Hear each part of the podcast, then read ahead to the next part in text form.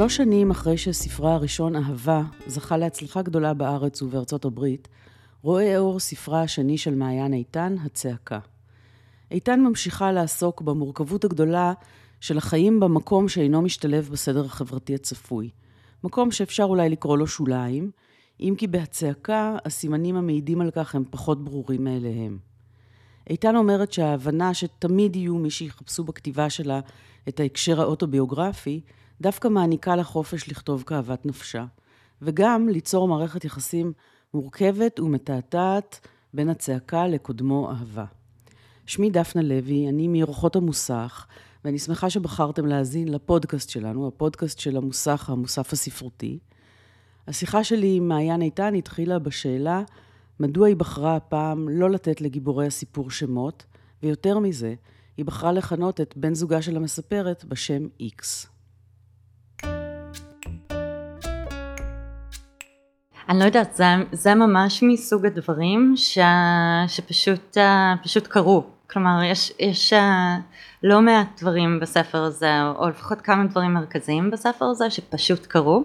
בדרך כלל דברים לא פשוט קורים לי, בטח לא בכתיבה. אבל כשהגעתי לרגע שבו היה צריך לכנות את הדמות הזו בשמה, לא רציתי לקרוא לו בשם, ואז השתמשתי בסימן, ב-X. כי אחת ה... באחת הביקורות על הספר מישהי הציעה שייתכן ש-X בעצם אמור לשבת שם על תקן הקורא שלך למעשה. נכון.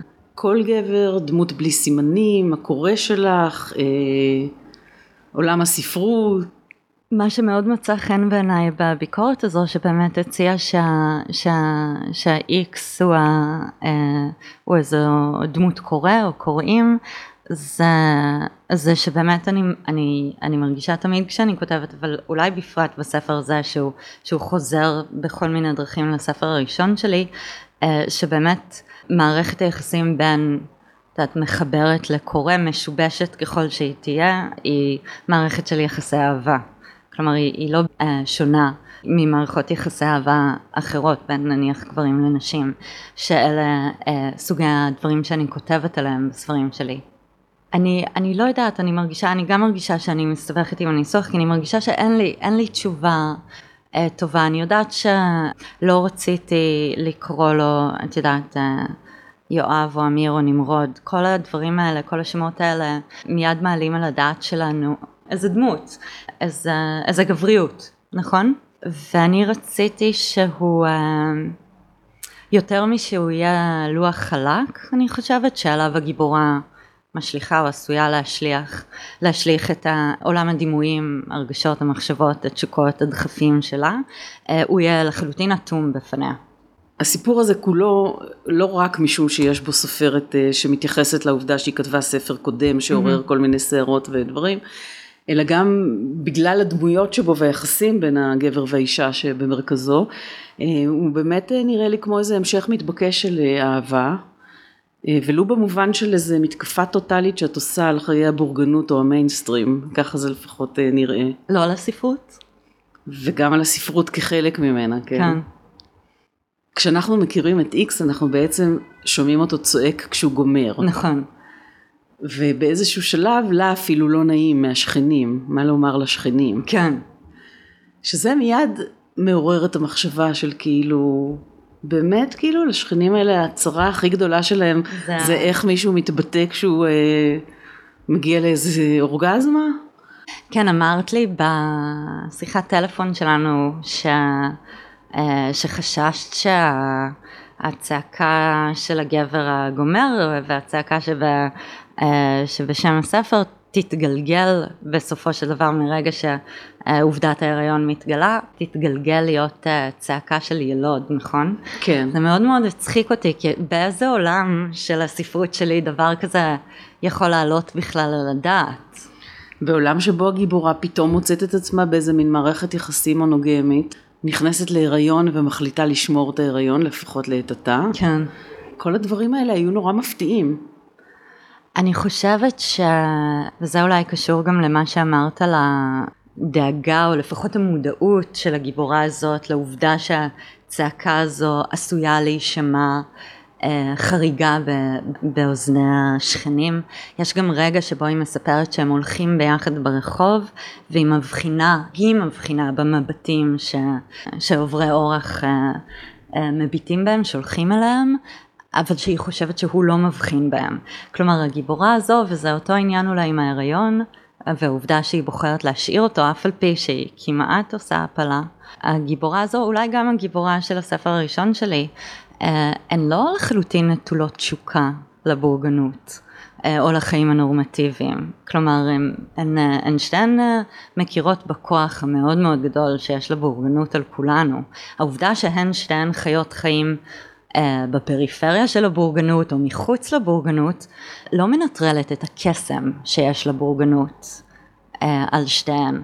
ואצל הגיבורה של הצעקה זה באמת מתבטא בעובדה שהיא משאירה את ההיריון, כלומר מצליחה לדמיין את עצמה באיזשהו רגע כאם וראיה.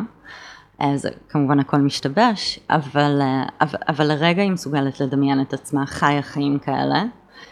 הגיבורה של אהבה היא, היא כמובן עוסקת בזנות, כלומר, כן. אה, אה, אבל, אבל גם היא מדמיינת איזה חיים נורמטיביים עם גבר.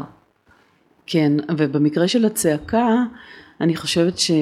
טוב, את בנית מספרת שהיא לגמרי לא אמינה, זאת כן. אומרת, באמת, היא... קשה לדעת מה באמת אה, להאמין לה בסיפור הזה, אבל יש מין הרגשה שגם ברגעים שבהם היא מתמסרת לחלום הזה, שהיא יכולה להיות ראיה ואם, זה משהו ברור שישמיד אותה אם, כן. היא, אם היא תתמסר לו באמת. ולא במקרה היא משתוקקת כל הזמן לשקיק של ההירואין שישנו כן. שם במגירה.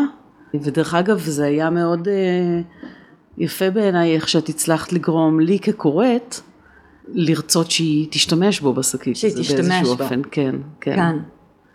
את, זה ברור שהולך לקרות אסון אם כן. היא תשתמש בו? כן. אבל זה גם ברור שזה מציל אותה ממשהו שנראה לי דהוי ומעוך ושגרתי לא ולא מתאים לה בכלל, כן. כן. כן. מהבחינה הזאת. עכשיו זה סיפור נורא נורא קצר, mm-hmm. הנובלה הזו היא קצרה והיא דחוסה מאוד, ולמה החלטת להוציא אותה בנפרד? למה לא חיכית שיצטבר איזה אוסף? קודם, קודם כל היא, מבחינת מילים היא ארוכה יותר מהספר הראשון שלי. באמת? כן, זה טקסט ארוך יותר. ואת יודעת, לא בצורה סופר משמעותית, כן, באלף או אלף חמש מאות מילה, כן. אבל זה טקסט ארוך יותר. Uh, אני, אני חושבת שזו איזו שאלה כזו של תנאי השוק, נכון? מוצאים היום ספרים קצרים. Uh, בעיניי השאלה המעניינת יותר היא למה לכתוב טקסטים קצרים כל כך. ואני חושבת שהתשובה היא, היא, היא כפולה, אחד כי זה מה, ש, זה מה שאני כרגע יכולה לעשות. כלומר, כל מה שכתבתי נע בין uh, סיפור מאוד מאוד קצר לנובלה, שגם היא לא מאוד מאוד ארוכה. אבל התשובה יותר, uh, אולי בעלת תוכן מעניין יותר, היא, היא שאני באמת חושבת שגם הסיפור הקצר וגם הנובלה כז'אנרים, הם, uh, הם מכריחים אותך להיות מאוד מאוד להיות בלי קפריזות. אני מרגישה הרבה פעמים שכשאני קוראת, אה, לא הרבה פעמים, אבל אני מרגישה לפעמים כשאני קוראת טקסטים ארוכים יותר, ש... או, אני אגיד את זה אחרת. אני חושבת שכשאת קוראת טקסט קצר טוב, סיפור קצר מצוין או נובלה מצוינת, הם מצליחים באמת לייצר ספרות מתוך מעט מאוד. יש לך מעט מאוד מקום. אה, את צריכה לחשוב ממש ברצינות על כל דבר, וזה האופן שבו אני אוהבת לעבוד, ממש כשאני יושבת מול המחשב וכותבת.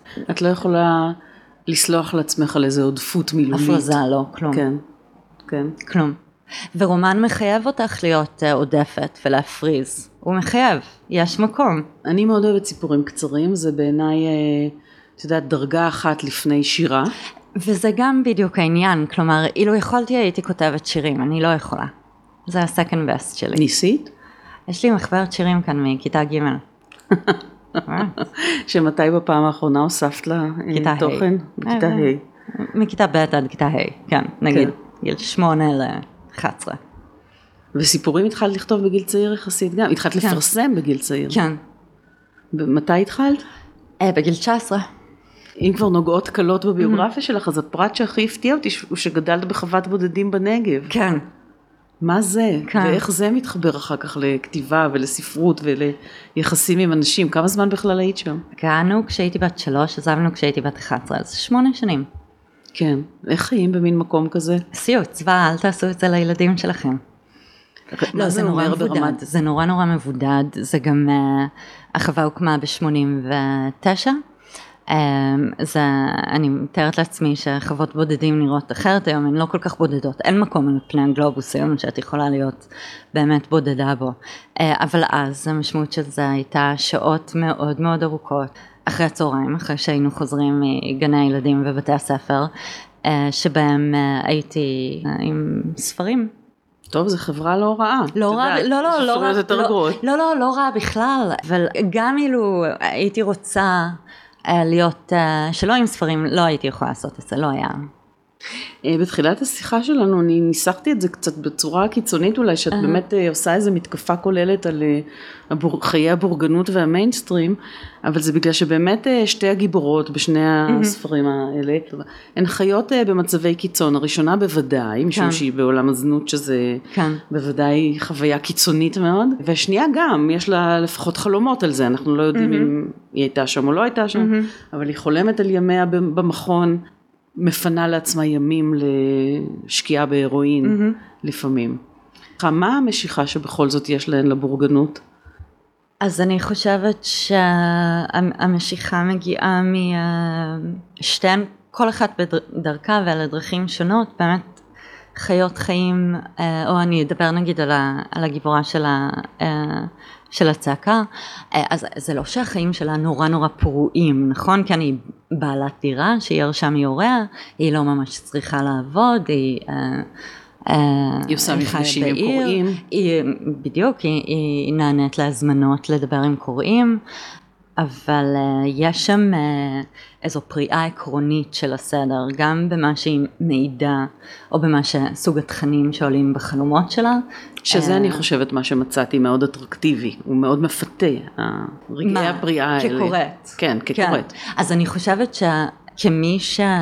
אני מדברת על הגיבורה של הספר, כמי שהחיים שלה הם, יש בהם איזה יסוד פרוע, שרובו אגב נשמר בינה לבין עצמה, היא לא חולקת אותו עם, ככל שאנחנו יודעים, עם איקס, עם הגבר שאיתו היא חיה, וכמובן כל העניין של, של שימוש בהרואין, גם הוא ביטוי לאיזה מעבר ליסוד פרוע בחיים, לפריאה של אפשרות הקיום, כלומר היא גם מעידה על המודעות שלה לסכנה, לסכנת החיים בסוג הפרקטיקה הזו, שכרוכה בסוג הפרקטיקה הזו.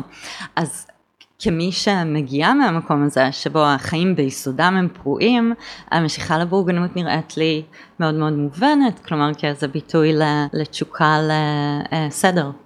כמקום לנוח בו. כן, כלומר תשוקה לאיזה מבנה של סדר שבו אפשר לנוח, כן.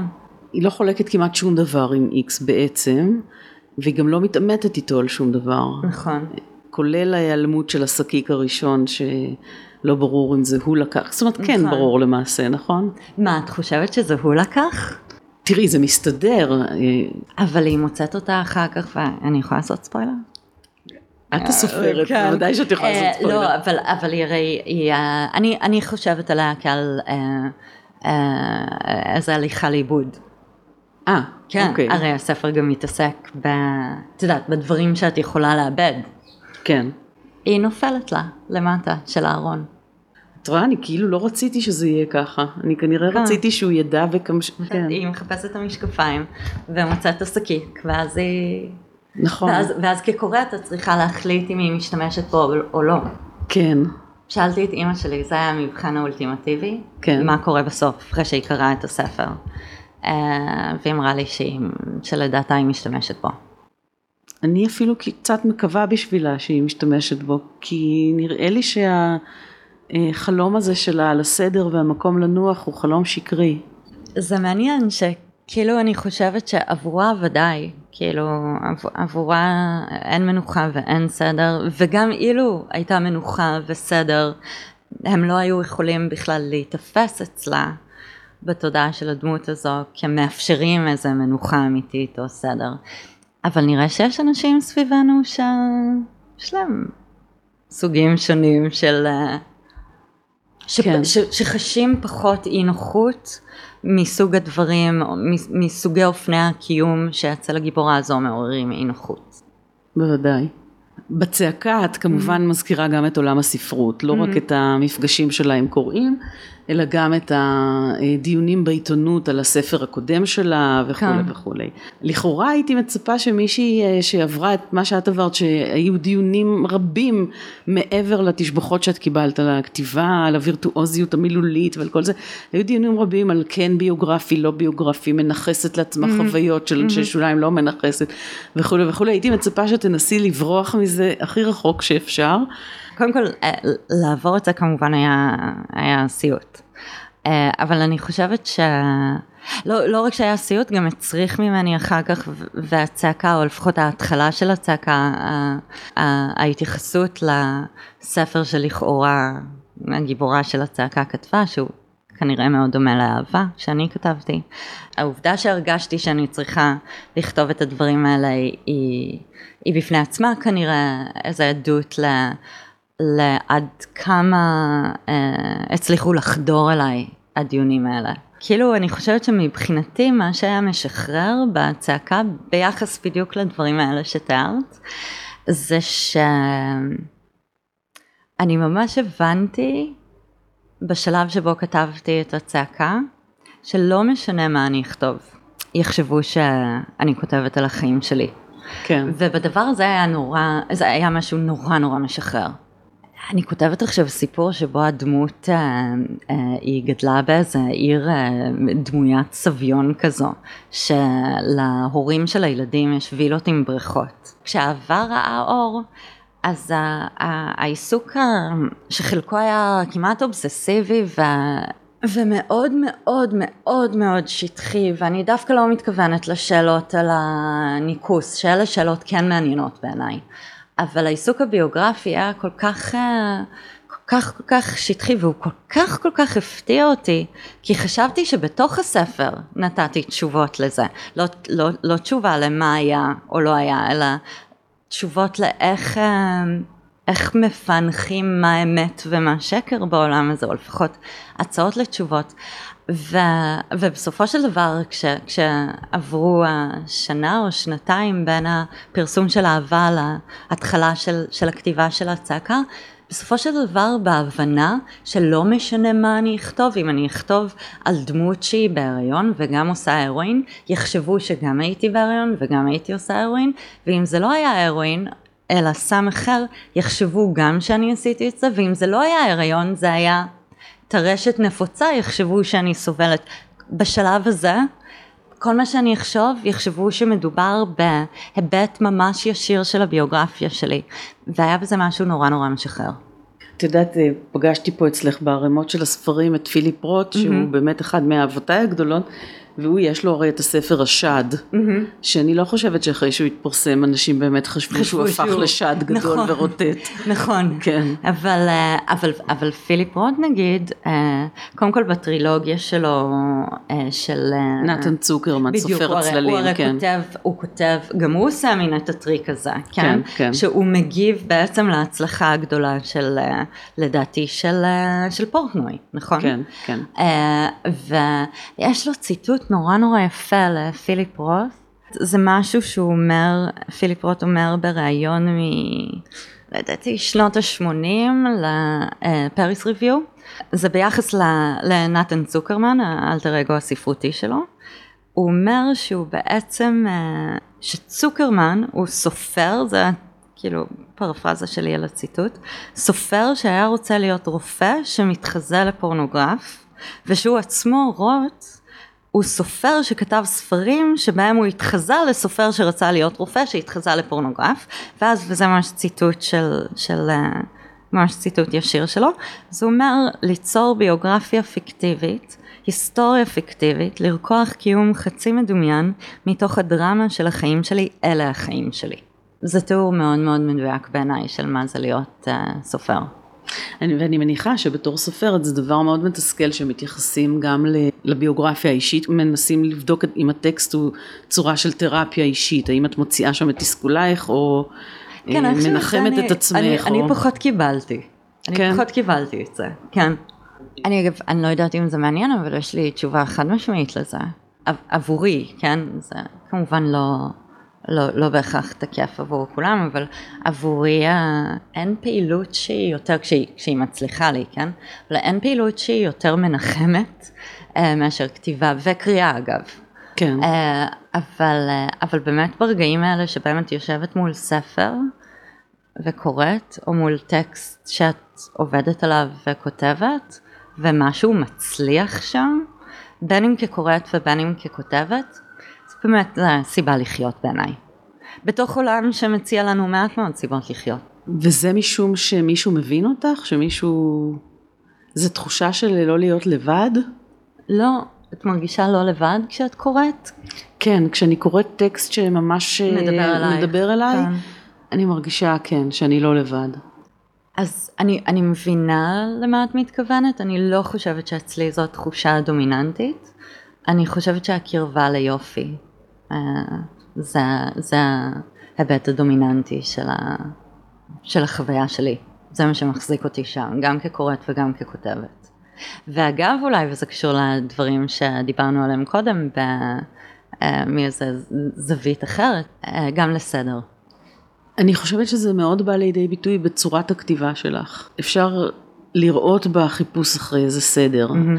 שוב, זה חוזר לעניין של הכתיבה המאוד מצומצמת שאין בה עודפות. כן, חייבת להיות תמיד המילה ההכרחית במקום כן. שהוא בהכרח המקום הנכון לה. כן. אני חושבת שזה מקום נהדר שאולי לבקש ממך שתקראי משהו, מה שאת בטח. רוצה מפה. יש לי אגב עותק מהצעקה, אין לי עותק, זה, זה גם הדמות של הצעקה מעידה על עצמה ביחס לספר שהיא כתבה, זה באמת לקוח ממני. אין לי עותק של אהבה בבית. למה? היו כמובן עותקים, קיבלתי עותקים מההוצאה, חילקתי את רובם, ולא שמרתי לי אחד, אני חושבת, בסופו של דבר. גם לא על כי המחשב? הרגשתי, לא, יש לי PDF על המחשב, ואם צריך אני יכולה להשתמש בו.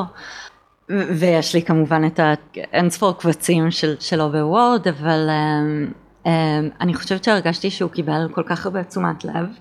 אהבה קיבל כל כך הרבה תשומת לב, צורה שכמובן הייתה בו זמנית נעימה ובלתי נעימה בעליל. פשוט הרגשתי שאני לא צריכה אותו אצלי בבית. והצעקה, העובדה שיש לי עותק של הספר, היא כנראה קשורה לזה שזה, יש כאן הקדשה שלא צלחה. אה, שאת זה- כתבת למישהו והתחרטת? לא, לא, אה, מה שעשיתי זה, זה בעצם, כן, זו הקדשה שכתבתי למישהו, זו הקדשה הראשונה שכתבתי. אה, הוא קיבל את הספר עם אותה הקדשה בדיוק, כלומר זה אותן מילים. אה, היא פשוט אה, בכתב פחות עקום, מה שהוא קיבל. ואז יש לי עותק אחד עם, עם, עם אותה הקדשה בכתב שיצא לא מסודר מספיק. אה, ו, ולכן יש לי עותק של הצעקה בבית, אחרת לא היה לי. טוב, זה יכול יום אחד להיות באי-ביי, עם איזה מחיר, את יודעת. אני מקווה שלא. לא, אני מקווה שאת תמכרי את זה אני. אולי, כן, בדיוק. בדיוק. אה, אני כן מאוד גאה בהקדשה הזו. אה, אחת הטובות שיצאו לי. שאת רוצה לחשוף אותה לא? חד משמעית לא. רגע, אני אמצא משהו נחמד. אה, השם הצעקה היה השם של הסיפור מלכתחילה? לא, הוא היה נטול זמן הרבה מאוד זמן, אחר כך זה, היו לי כל מיני ניסיונות, רציתי שם קצת טכני, ולא הצלחתי למצוא בתוך, ה... בתוך כתב היד אה, שם טכני שיתאים ל... כאילו שינבע באופן אורגני מכתב היד, פשוט לא, לא מצאתי, ואז זה הפך להיות אה, מין אה, שם בעבודה, מין working title, אה, ש- שהיה נשמע לי מאוד מוזר וזו מילה שלא נעים להגות וגם הקישור לציור של מון כשהוא לחלוטין לא הכרחי לכאורה בספר. אה, או לא לכאורה ואז היה איזה רגע שבו הסתכלתי על השם וממש אהבתי אותו. כי אני חשבתי שזה מאוד מתוחכם, אה, שיש מינים של צעקות ונמענים של כן. צעקות וצועקים שונים, ו... אה, ובעדינות, את לא דוחפת לנו את זה לגרון. ממש. משתדלת. אז בואי תקראי משהו. כן, נראה לי, רגע אני אמצא את זה, אה, את המפגש הראשון עם איקס. איקס מספר שהיה יום חם, אחד מאותם ימים לוהטים של סוף הקיץ או תחילת הסתיו, והאוטובוס שהוביל מן האוניברסיטה אל העיר, אף שלא היה מלא, בכל זאת עדיף ריחות של דחיסות ושל צפיפות. אני איני זוכרת מכך דבר, ולא נותר, ולא נותר לי אלא להאמין לו. כשירדתי בתחנה הקרובה לביתי הבחנתי שירד בה גם הוא, גבר גבוה רזה ששיער ראשו האפור פרוע ועיניו יוקדות. רוחי הייתה שפופה, אבל לא רציתי לחזור מוקדם לביתי, ולכן פניתי לבית הקפה הקרוב והזמנתי, כרגיל, ג'ין עם סודה. כשסיימתי לשתות ופניתי לשלם, הבחנתי ב-X, יושב בגבו אליי, מעשן סיגריה. נתקפתי סחרחורת. תחושה משונה. ניסיתי לאחוז בגב של כיסא כדי לייצב את עצמי, אבל מעדתי, והכיסא נפל תחתיי ברעש גדול. איקס הסתובב. אני זוכרת את עיניו, מבטו המודאג, ידיו שהושיט כדי לייצב אותי. מגען היה חם. התנצלתי עמוקות. הוא חייך, הרים את הכיסא והציע לי לשבת. כשנעניתי להצעתו, ניגש אל הבר והביא לי כוס מים. לגמתי במהירות ובחנתי אותו. הוא היה מבוגר ממני, לקראת אמצע שנות החמישים לחייו אולי, ואורו הבהיר זהר תחת התאורה האדומה של בית הקפה. ודאי מלמלתי משהו. אין צורך להתנצל, הוא השיב, הכל בסדר. כשראה שהתאוששתי מעט, הציע להזמין לי משקה. וויסקי, ביקשתי. השמיים מעלינו השחירו. רוח סתיו נשבה. העיר געשה עדיין בשעה הזאת של היום. יכולנו לשמוע את סופרי המכוניות החולפות ברחוב, את שאגות חסרי הבית. לפנות בוקר אשקיע את פניי בבית החזה שלו, אתחב את הפי בין צלעותיו, אקשיב לפעימות ליבו. אבל לא ידעתי את זה עדיין. הוויסקי חימם את קנה הנשימה שלי וגרם לי להשתעל בקול רם. איקס צחק, ואז ידעתי. זה תיאור מאוד רומנטי, התיאור הזה. ממש רומנטי, נכון. כן, וזה מאוד מפתיע מצד גיבורה שאומרת שהחברים שלה מתייחסים אליה בשילוב של אימה ו... אימה ותערובת של אימה ו... פחד, בהלה. הערצה, משהו כן, כזה. כן, משהו כזה, נכון? כן. רגע, תכף, זה קצת, זה די בהתחלה, לא? כן. הערצה ואימה. הערצה ואימה, כן. התערובת של הערצה ואימה, ושהיחסים שלה עם המשפחה שלה הם מאוד מורכבים ולא נעימים. כן. זאת אומרת, אחרי הספר דודים תובעים אותה וכולי, ועוד לפני כן ההורים רק חיכו שהיא תצא מהבית, כן. וגם uh, המתנה הטובה ביותר שהם יכלו לתת לה היה מות- במותם. למות, כן, למות. אה, כן. ופתאום מתגלה איזה צד... זה נשמע אה, נורא. זה לא אני כתבתי. לא, לא את כתבת, כן. ופתאום מתגלה בה הפן הרומנטי הזה. זה מפתיע. גם הרומנטי וגם הילדי, או אולי אפילו עוברי, כאילו התיאור הזה ש- שחוזר על עצמו כמה פעמים בספר, ש... אה, שהיא טומנת את, אה, את הפנים שלה בחזה של, של איקס, באיזה מין תנוחת אה, עובר כזו. אה, ושזה מנחם אותה. יש את הסיפור, לא רק את הסיפור שהיא מספרת לעצמה על הקיום שלה, אלא את ה... אנחנו אנשים מלאי סתירות, כלומר היא, היא, היא חיה חיים שהם באמת מבודדים ומנותקים והיא מעוררת באנשים את מה שהיא מזהה כאותה תערובת של הערצה ואימה, אבל היא אה, עם זאת אה, כמהה לחום והיא בהיריון אבל היא עצמה מין תינוק כזה, לא מפותח, משהו לא מפוח, מפותח לגמרי. אה, והיא אה, לא מסוגלת בשום צורה שהיא לחיות חיים אה, בורגנים נורמטיביים, אבל היא מדמיינת את עצמה כאם והיא קונה את בגדי התינוק והרהיטים הקטנים, אני לא יודעת. כן, מה- זה גם מחמיר ש- לב שכשהיא מחכה שהוא יחזור מאיפה שהוא נסע, כן. איקס, אז היא מכינה את הבית. נכון, ו- היא, היא, קונה פרחים. פרחים, או- כן. כן, כן. והיא היא במובן הזה, את יודעת, נראה לי, נראה, נראה לי שזה משהו שאני ללא ספק יכולה לזהות בעצמי ו, ובאנשים, אה, באנשים שאני מכירה היטב, שאת את באמת לפעמים מספרת לעצמך סיפור אחד או אחיד על עצמך, ואז הרגעים המעניינים זה הרגעים שאנחנו חורגים מהסיפור הזה. הספר הזה הוא איזשהו המשך של אהבה, את חושבת? כן, בכל מיני, בכל מיני אופנים, אה, וגם לחלוטין לא. כלומר, אחד הדברים ש... שהיו לי חשובים, כשדמיינתי את הספר הבא שאני אכתוב אחרי אהבה, אכתוב ואפרסם, כלומר לא רק אכתוב לעצמי ואגנוז. את כותבת היה- לעצמך וגונזת? לא הרבה, אבל, אבל כן, אבל כן, ובטח בתקופה הזו שבין הפרסום של אהבה ל- להתחלה של הכתיבה של הצעקה, כי, כי זה באמת מה שהיה זה הדבר היחיד שהיה אכפת לי ממנו בעצם, שה, שהטקסט הבא שאני, הספר הבא שאני אכתוב ואפרסם יהיה שונה בפואטיקה שלו מהאהבה, והפואטיקה של אהבה הייתה כל כך כל כך מובחנת, ולקח לי הרבה מאוד זמן להפסיק להפיק טקסטים שהם בעצם היו שיעתוק בדרכים שונות של אהבה. כאילו החלק הראשון של התשובה לשאלה האם אני חושבת ש... שהצעקה הוא המשך של אהבה, אני חושבת שבפואטיקה שלו הוא שונה באופן מובהק. כן, זה כלומר, מאוד קל לראות. גם אם, גם אם היה, זה, זה מה שאני עושה, כאילו מבחינתי זה העבודה שלי ככותבת, להשתמש אה, במילה ההכרחית במקום ש, ש, שבו הכרחי שהיא תהיה. אני חושבת שזה אולי זהה ב... בשני הטקסטים, אבל אהבה זה ממש טקסט שעובד, הפואטיקה שלו עובדת אחרת לגמרי, והצעקה זה, קודם כל זה פרוזה, זה לא פרוזה פואטית, זה לא אה, מין, אה, את יודעת, טקסט אורובורוסי כזה שאוכל את הזנב של עצמו, זה קרה ככה, לא, זה בעצם קרה אחרת, כל הדברים האלה שאני עשיתי באהבה. אה, בצעקה המשפט מתחיל ונגמר במקום אחר, והוא עובד כמו שפרוזה עובדת. וזה היה נורא נורא חשוב לי, כלומר, זה גם משהו שידעתי מהפסקה הראשונה, שמצאתי את, ה, את הקול שיאפשר לי לכתוב ספר אחר. אז הוא ספר אחר, אבל הוא כן מקיים קשרים מאוד מאוד הדוקים עם אהבה, לא רק בגלל שהגיבורה של הצעקה היא לכאורה הסופרת של אהבה, mm-hmm. אלא מפני שבמקומות לא מעטים לאורך הצעקה טמנתי בעצם בעצם אלוזיות לאהבה, כלומר אהבה הרי הוא כולו מלא באלוזיות לשירה כן, והספרות, אה, ממיליון מקורות שונים.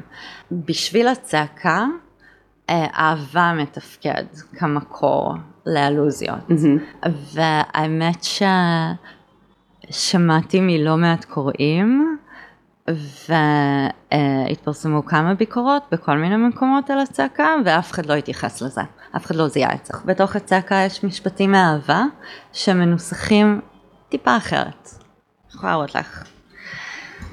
נגיד... כן, כי האמת היא שעכשיו אני מכה על חטא, משום שהסתכלות יותר רצינית הייתה מחייבת אותי לקרוא אותם אה, זה לצד זה. אבל אני, אני חושבת שאנשים קראו אותם זה לצד זה. אה, ובכל זאת לא שמו לב? ולא שמו לב, לא. נגיד כשהיא שוכבת עם אי, תיאור של הסקס שלהם די בהתחלה, אחרי שהיא חוזרת אולי מהקליניקה של ההפלות, שהיא לא מגיעה אליה בכלל. Mm-hmm. הנה, אוקיי. הוא מוזג לכוס משקה, היא אומרת אחר כך אני פושטת את בגדיי, הסוודר שלי מחליק רך וחמים על בטני ושדיי. באהבה יש, אה, היא מדברת, בפרק החמישי שנקרא גברים הסתכלו עליי, היא מתארת איך החולצות שהיא קונה, חולצות מאוד יקרות מאיזה בד אה, בד משי עדין כזה, שחורות כולן, הן מחליקות, אבל שם הן לא רכות וחמימות, שם זה חולצות, ואין לי את זה מולי, אבל הן, הן מחליקות, החולצות שלי החליקו. כאילו יש שם משהו עם, עם, בדיוק עם, עם טמפרטורה הפוכה, לא צוננות, אבל uh, הן, הן מחליקות על הבטן שלה והיא מרגישה בעצם את הקור mm-hmm. של הבד וזה אותו מבנה, החולצות שלי החליקו קרות, לא יודעת, משהו כזה, על בטני ושדי. יש אין ספור מקומות כאלה בצעקה, ואין סיבה ש, שתזהי את זה כשאת קוראת את הצעקה, זה באמת, אבל זה, זה באמת מוטמן שם. אבל יש לא מעט מקומות בצעקה שהם בעצם, שבהם לקחתי, או שלקחתי פרזה מאהבה והכנסתי אותה כמו שהיא, או שלקחתי פרזה מאהבה ועשיתי לה איזשהו שינוי, שזה בדיוק מה שעשיתי כשעבדתי בשנים שבהן עבדתי על העבר, כשהמקורות שלי, כשכתבתי את האהבה, היו שירה וספרות של, של אנשים אחרים. אחרים כן, mm-hmm. כן. אגב זה, את אה, תרגמת את האהבה לאנגלית. כן. איך זה היה? איזה מין חוויה זאת? מאוד אינטואיטיבית. שני שליש מהתרגום, כלומר כל החלק הראשון של אהבה נעשה לאורך לילה אחד. כלומר, מי אני חושבת שהתחלתי בחצות וסיימתי בחמש לפנות בוקר. אחר כך ערכתי את זה, אבל לא באופן uh, סובסנטיבי. זה, מכאן אולי אפשר להבין שזה נעשה ללא מחשבה תחילה, כלומר, לא הייתה לי איזה תוכנית לתרגם את האהבה, בטח לא שהוא יתפרסם במקומות שאינם uh, uh, ישראל או בעברית, והיה איזה רגע שבו התחשק לי לעשות את זה. ועשיתי את זה. זה גם היה אינטואיטיבי כי אני חושבת שמה שעבדתי איתו בתרגום יותר מכל זה המוזיקליות של הטקסט ואת המוזיקליות הזו בשלב שבו אהבה התפרסם, זה בערך החודשים שבהם תרגמתי את הספר, אה, אני הכרתי כל כך טוב, אני עבדתי עליו שבע שנים, זה טקסט מאוד קצר, אני ידעתי חלקים ממנו בעל פה, הנה ראית עכשיו אני כבר לא זוכרת, כן. מהצעקה אני בטח לא יודעת שום דבר בעל פה. כאילו המוזיקליות שלו הייתה לי ממש בתוך הגוף, וזה מה ש... כאילו זה מה שעשיתי ב... הספר יצא בפינגווין, נכון? התרגום שלך התפרסם as is, או שהוא עבר איזה כן, שהוא... הוא עבר, הוא עבר עריכה שהייתה מאוד מאוד... כאילו היה לי עורך בפינגווין, והיו לו מדי פעם הצעות, לפעמים להפוך...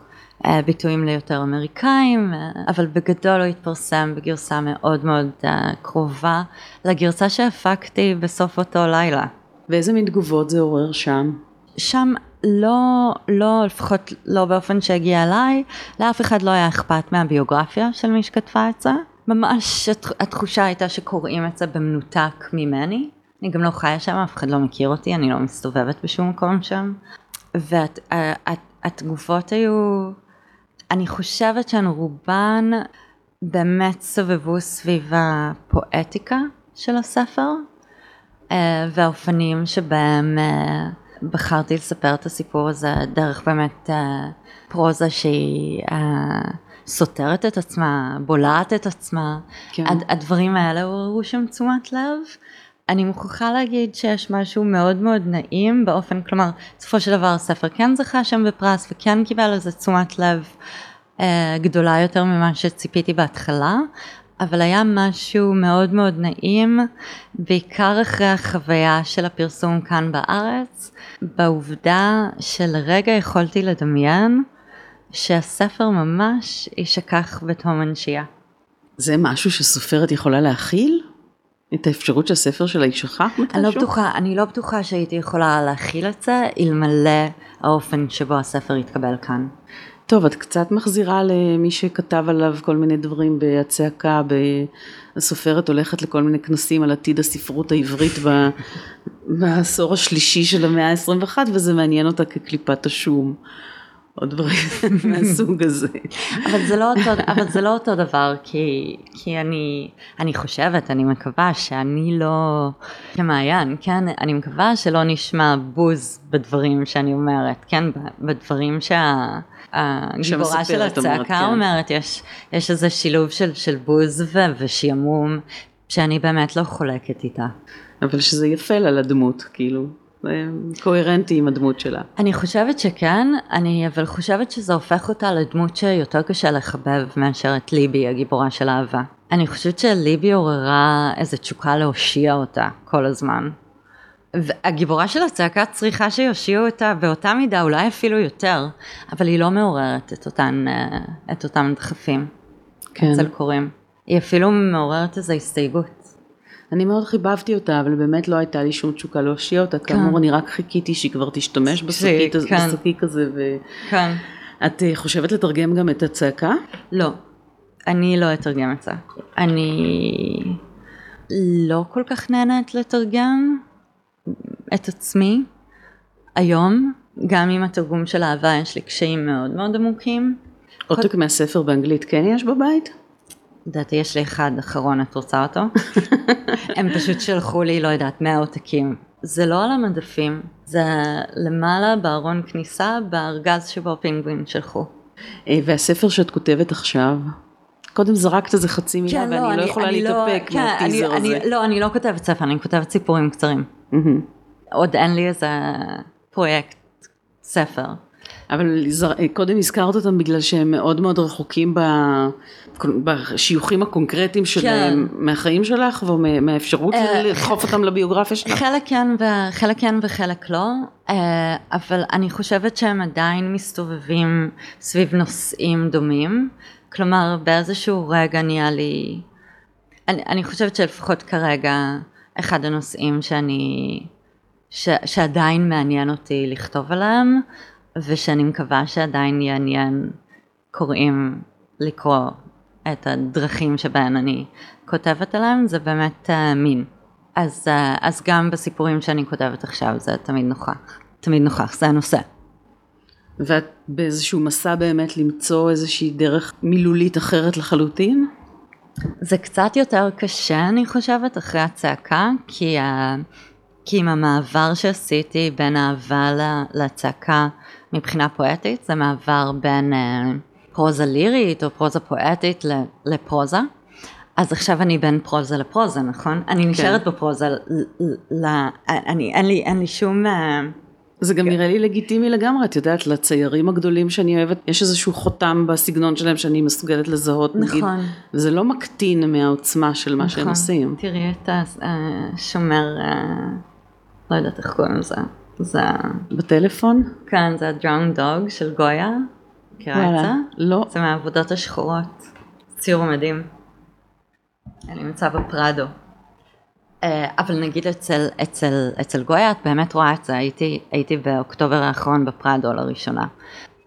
יש, את ה, יש שם מוצגות שתי, שתי העבודות, שני הציורים, שתי המחות, כן. הלבושה וה, והערומה. זה עבודות יחסית מוקדמות, הוא עשה אותן לדעתי אולי אפילו כאיש די צעיר. אה, והן מוצגות באזור אחד של המוזיאון, ואז יש לך את ה... אה, והן עבודות שהן יחסית ריאליסטיות, והן כל כך ו... מוכרות שכבר קשה להסתכל בהן בעיניים חדשות. כן, בכלל. אבל אז יש לך את החדר שבו מוצגות העבודות השחורות שלו, שהוא פשוט, אה, הוא, הוא מעורר השתאות שהיא, שהיא, שיש לה ביטויים גופניים ממש, והעבודות השחורות הן, הן כמובן מוטרפות, יש שם את סאטרון ואת ה, אה, את ה, את מה שיש לי על הטלפון, את, ה, את הכלב התובע, ואז כשאת חוזרת לשתי המחות, את בעצם רואה שהן הרבה פחות ריאליסטיות ממה שחשבת עליהן בהתחלה. אז כן, זה ביחס למה שאמרת על קו, נכון? או על איזה כן. מגע של, של, של צייר בקנבס, בבד. אז אני, זה שאלות שמעסיקות אותי כי אני מרגישה, אני עובדת עכשיו על איזה סיפור קצר ואני מרגישה שכמו בכל רגע של תחילת כתיבה, אני מחפשת שני דברים, אני מחפשת קול ואני מחפשת סיפור. אז, אז, אז אני מרגישה שיש לי קול עכשיו, שאני עוד לא יודעת מה הסיפור. מתי באמת הסיפורים הקצרים האלה עתידים אה, לצאת? אה, אחד הסיפורים שאני עובדת עליו עכשיו יראה אור באוגוסט או ספטמבר איפשהו. אה, אולי גם רק בפורמט מודפס, בכלל לא אונליין, אז מי יודע אם יקראו את זה. אה, הספרים אבל... שאת כותבת וגונזת בין לבין. לא ספרים שלמים, התחלות. הם דברים שאת ממש גונזת, או שאת מניחה אותם בצד לא, ויש סיכוי לא. שיום אחד... את אף פעם לא יכולה לדעת, נכון? אבל הם פשוט לא טובים מספיק. זה קשה להפעיל את השיפוט הזה על דברים שאת כותבת, לא? זה ממש הכרחי. זה, זה הדבר הראשון, אני חושבת, שלימדתי את עצמי ככותבת. כן? להיות מאוד מאוד אכזרית ביחס לטקסטים של עצמי. כן. טוב, תודה רבה. תודה, דפנה.